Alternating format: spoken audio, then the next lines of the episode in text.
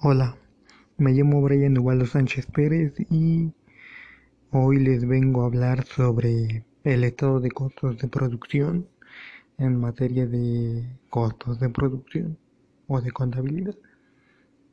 Em, vamos a empezar mencionando que el estado de costos de producción eh, es un documento financiero en el cual nos muestra detalladamente pues el costo de la producción terminada y el costo de los artículos vendidos dentro de una empresa de transformación, eh, porque esta no se puede dar si es una, empresa que es solo comercial, debe de ser de transformación. Eh, todo esto durante un periodo. Eh, por su naturaleza, pues es dinámica, ¿no? Mm, dentro del contenido del estado de costos de producción, encontramos el encabezado, el cuerpo del documento y las firmas. Dentro del encabezado, ahí vamos a poner el nombre de la compañía, eh, la mención de que es un estado de costos de producción, eh, el periodo que comprende y en algunos casos este, la unidad monetaria, eh, porque en algunos casos se ponen pesos, dólares y así. Eh, y en, el cuerpo del documento pues ahí vamos a poner el costo de la materia prima directa utilizada, el costo de la producción terminada y el costo de los artículos vendidos. Mm, y ya por último, las firmas. La parte de las firmas pues no, no lleva más que la firma del contador, el contador que elaboró el documento y el la firma del que supervisó que el documento está bien. Bueno,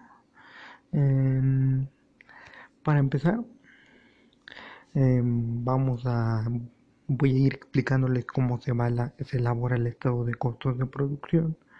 El estado de costos de producción pues es algo complejo, pero espero que me vayan siguiendo la idea. Em, para empezar, en este estado de costos se tiene que poner el inventario inicial de materias primas. Eh, el inventario inicial de materias primas, bueno, pues aquí eh, este es lo que quedó en una anterior parte. Es casi eso. Eh, a eso se le va a sumar el costo de materias primas recibidas, es decir, la, la compra de más materia prima.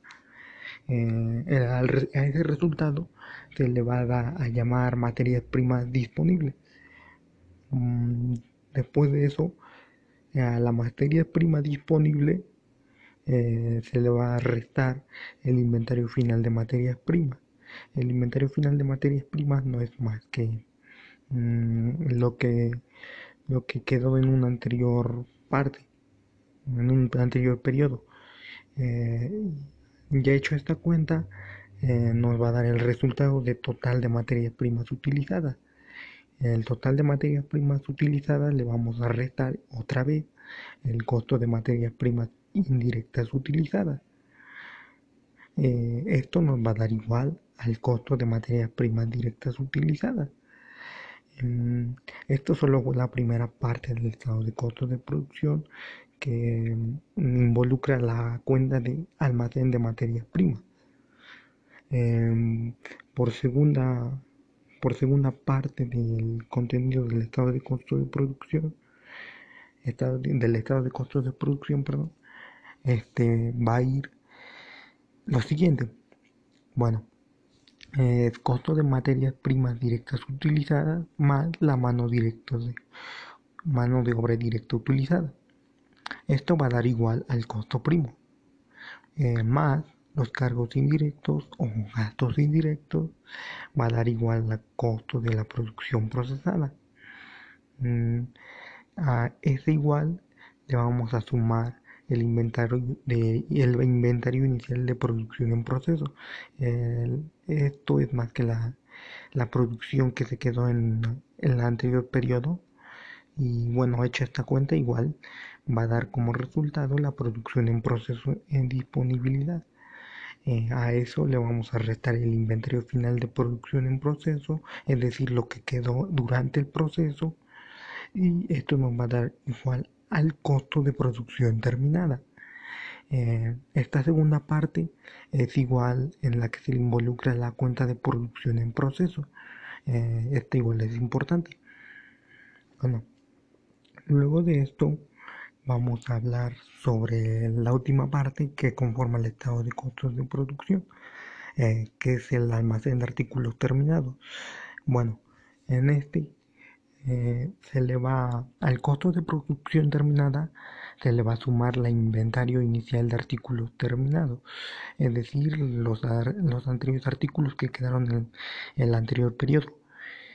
Esto va a dar igual a artículos terminados en disponibilidad, es decir, en los que ya están disponibles para venderse. Y esto se le va a restar el inventario final de artículos terminados, es decir, lo que no se vendió. Y ya por último, esto va a dar igual al costo de venta o costo de los artículos vendidos. Eh, es así como funciona el estado de costos de producción integrando las cuentas como son de almacén de almacén de materia prima, perdón, producción en proceso y almacén de, y artículos terminados. Em, esto sirve dentro de lo que es eh, el estado de resultados. ¿Por Porque el costo de venta va dentro del estado de resultados, ya que Mm, como sabemos, las ventas menos el costo de venta nos va a dar igual a la utilidad bruta. la utilidad bruta menos los gastos de operación eh, nos va a dar igual a la utilidad de operación. pero aquí los gastos de operación eh, va el conjunto de la suma de gastos de administración más gastos de venta. Bueno, dicho esto, pasemos a que la utilidad de operación más los otros ingresos eh, menos otros egresos va a dar igual a la utilidad antes de los impuestos o antes de ISR. Esto menos el PTU, o sea, la participación de los trabajadores de utilidad, menos el ISR, eh, va a dar igual siempre a la utilidad del ejercicio. En dado caso de que dé pérdida del ejercicio, Mm, la empresa no está funcionando correctamente.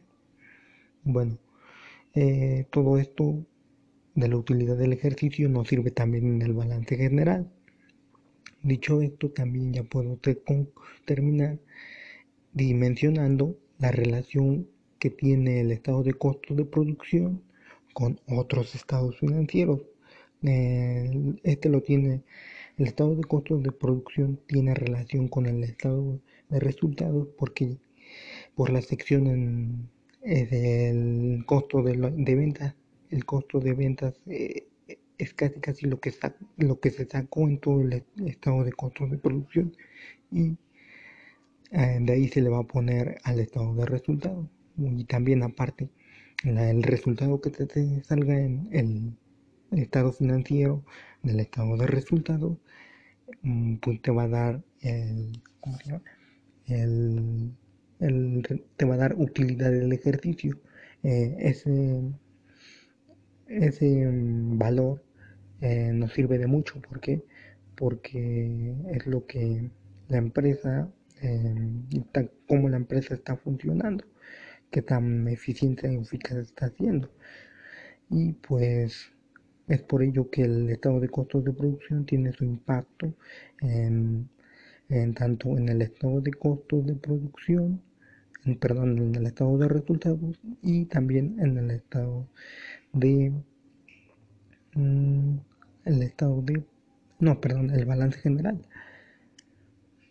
Y eso sería todo. Mm, voy a concluir diciendo que el estado de costos de producción es muy importante. Porque porque aunque algunas empresas no lo ejerzan, su valor eh, es algo importante. Porque porque eh, tiene impacto dentro de lo que es el estado de resultados y de ahí se va a el balance general. Y eso sería todo por el momento. Muchas gracias